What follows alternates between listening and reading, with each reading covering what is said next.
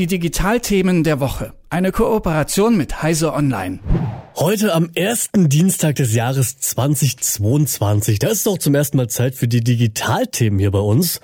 Und so wie sie das gehört zum Start in ein neues Jahr, wagen auch wir heute mal einen kleinen Ausblick darauf, was 2022 so im Digitalen alles mit sich bringen wird und worüber wir hier an den kommenden 51 Dienstagen wohl auch noch reden werden müssen. Und dieses ominöse Wir, das beinhaltet wie bisher auch schon neben mir noch den geschätzten Jürgen Kuri von Heißer Online. Jürgen, schönen guten Morgen und vor allem auch erstmal ein frohes neues Jahr an dich. Guten Morgen, grüß dich, ja, und äh, guten Start ins neue Jahr. Ja, Start ins neue Jahr und wir machen jetzt gleich mal einen kleinen Ausblick. Digitalthemen 2022. Steht denn auf technischer Seite oder auf Seiten der Softwareentwicklung jetzt irgendetwas Weltbewegendes an, was wir wirklich unbedingt alle auf dem Schirm haben sollten im kommenden Jahr?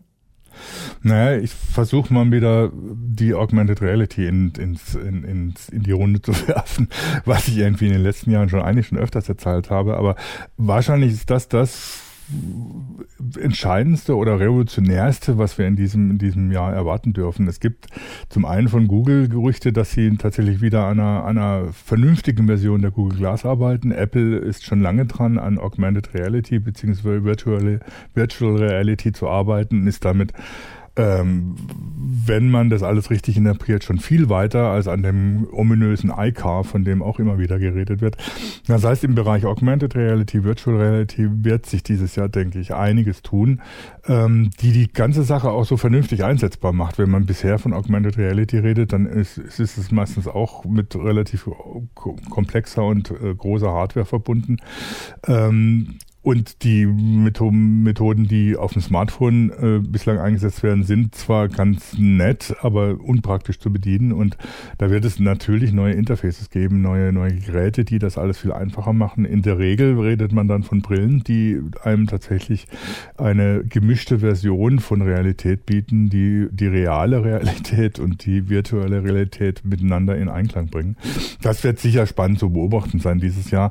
Ansonsten es ist immer interessant zu beobachten, was bei den autonomen Autos los ist. Die, die äh, hochfliegenden Pläne sind ja so ein bisschen zurechtgestutzt worden. Da ist mehr so einzelne Schritte inzwischen äh, drin, die da laufen. Ähm, und da muss man vielleicht vielleicht mehr sich anschauen, was denn bei den Fahrassistenzsystemen passiert, die sich in Richtung autonome Autos entwickeln, als die ähm, großen autonomen Autos, die selbstständig äh, sogar ohne Lenkrad fahren, da äh, zu beachten.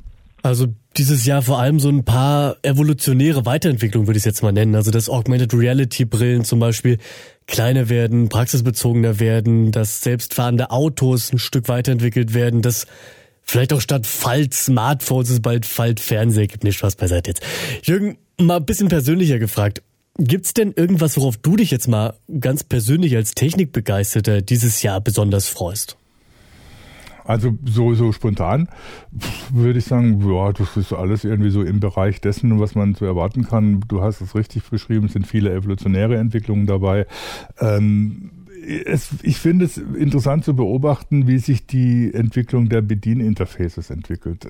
Das ist mit Augmented Reality ist die eine Seite, die andere Seite sind Smartwatches, äh, bis hin zu, dass immer mehr Leute sagen oder so, na, für einzelne Funktionen könnte ich mir auch einen Chip implantieren.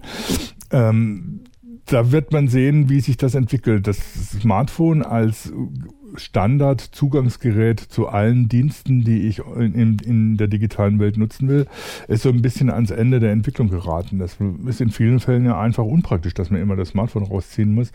Und da bin ich gespannt, was sich da an neuen Elementen entwickelt mit Sprachsteuerung, unter Umständen Gästensteuerung. Da hat Google ja schon mal einen Aufschlag gemacht, der ein bisschen in die Hose gegangen ist.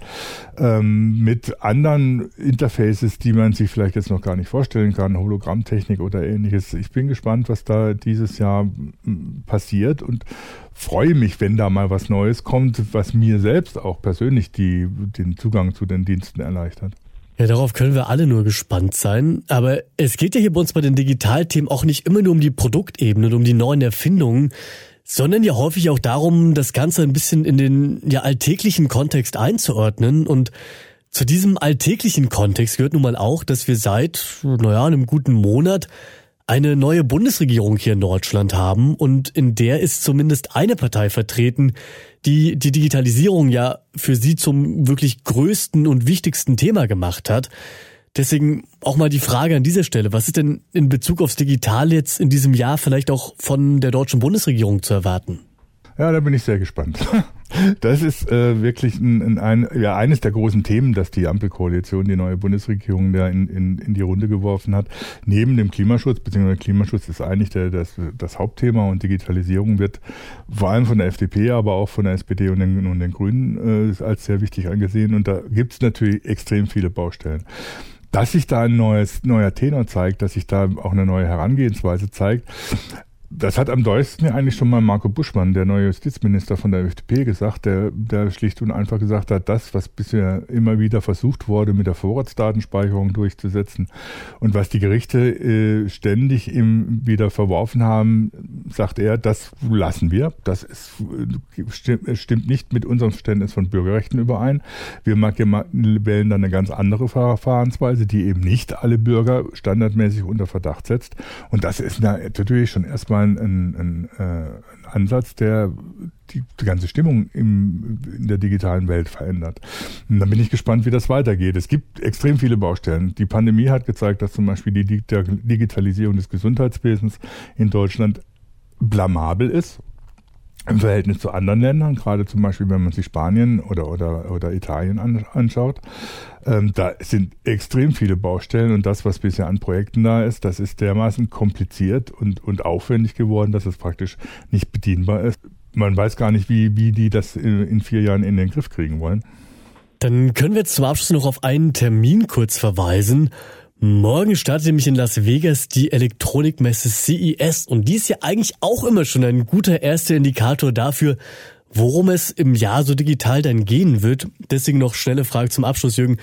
Bist du da aus dem Programm jetzt schon schlauer geworden oder ist es dieses Jahr einfach wegen Corona zu stark abgespeckt alles? Naja, es ist zumindest die Präsenzveranstaltung in Las Vegas ist stark abgespeckt. Da haben viele abgesagt, viele, viele Hersteller abgesagt, auch zum Beispiel die großen Autofirmen. Die stellen aber trotzdem was vor. Mercedes hat gerade äh, das, die, äh, das neue Konzeptauto vorgestellt von einem Elektroauto, das tatsächlich mit einem 100 Kilowattstunden Akku ähm, 1000 Kilometer äh, machen soll. Das heißt, die CES wird dann obwohl man nicht vor Ort ist, zum Anlass genommen, virtuell Sachen vorzustellen. Ähm, da wird in den nächsten Tagen noch einiges passieren. Das wird sich aber auch vor allem im evolutionären Bereich bewegen. Neue Laptops mit schnelleren Prozessoren, die irgendwie so noch besser mit äh, sowohl Touchscreen als auch Tastatur umgehen können. Neue Prozessoren insgesamt, auch für Desktop-Rechner, neue Bildschirme, die vor allem mit OLEDs ausgestattet sind, die auch im, im High-End mit, mit OLEDs arbeiten, also mit organischen Displays. Ähm, und, und in diese Richtung wird das weitergehen. Man wird zum Beispiel nicht viel von Smartphones hören. Das werden die Hersteller in den nächsten Wochen äh, tatsächlich bevor dem Mobile, World Congress selbst machen. Ähm, das heißt, auch da wird die CES vor allem tatsächlich evolutionäre Entwicklungen vorstellen. Das verrät uns Jürgen Kuri von Heißer Online zum Ausblick auf die Digitalthemen im Jahr 2022. Jürgen, ich muss ehrlich sagen, ich würde mich ja auch freuen, wenn was weiß ich, ein neuer Flugsimulator oder ein neuer Landwirtschaftssimulator oder sowas erscheint und wir dann zwischen den großen Themen auch mal Zeit haben, über sowas zu sprechen. Aber ich danke dir erstmal für jetzt, für das Gespräch. Ich danke dir gerne. Die Digitalthemen der Woche. Eine Kooperation mit Heise Online.